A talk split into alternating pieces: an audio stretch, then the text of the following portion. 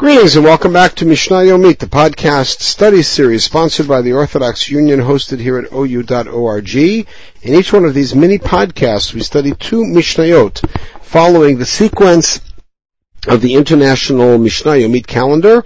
Right now we are in Masechet Ketubot Perek Zayin, about to study Mishnah Daled and Mishnah Hey. My name is Yitzchak Etshalom. It's my honor to study with you these two Mishnayot. Hamadir Tishto, continuing on the theme of a man who administers an oath to his wife, or a vow of abstinence to his wife. Hamadir Tishto Shlo Telech Avia, where he prohibits her basically to go back to her family, to her father's house.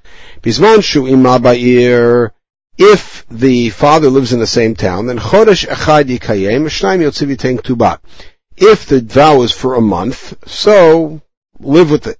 If it's for two months, then he has to divorce her. If he's out of town, then a regel achad yikayim. If it's for, let's say, Pesach is the upcoming regel, then live with it. Shlosha yotzivi tuba. If it's for three regalim, then he has to give the ketubah.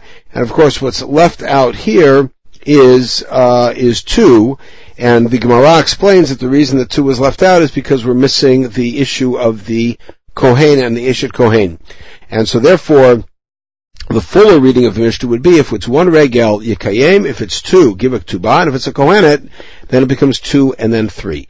Mishnah hey, hamadir tishto telech leveta evel, o leveta mishteh. A man essentially bans his wife from socializing, from going to a mourner's house or to weddings.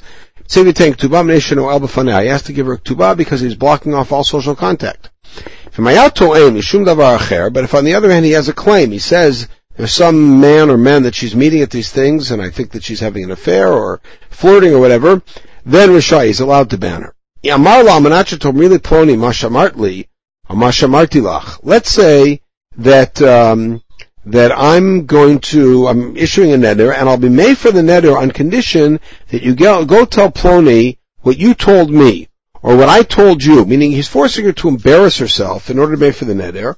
He wants to do some very demeaning work, like fill up the dung pile. Then Yotzivi Tank Tuba immediately to make Tuba, and here there's no time limit on it. Okay, we'll pause at this point. We're going to pick it up with Mishnah Vav, uh, which is uh, excuses for or legitimate reasons for immediate divorce with or without a Tuba, depending who is at fault. In the meantime, we'll pause here and pick it up in the next podcast. Everybody should have a wonderful day.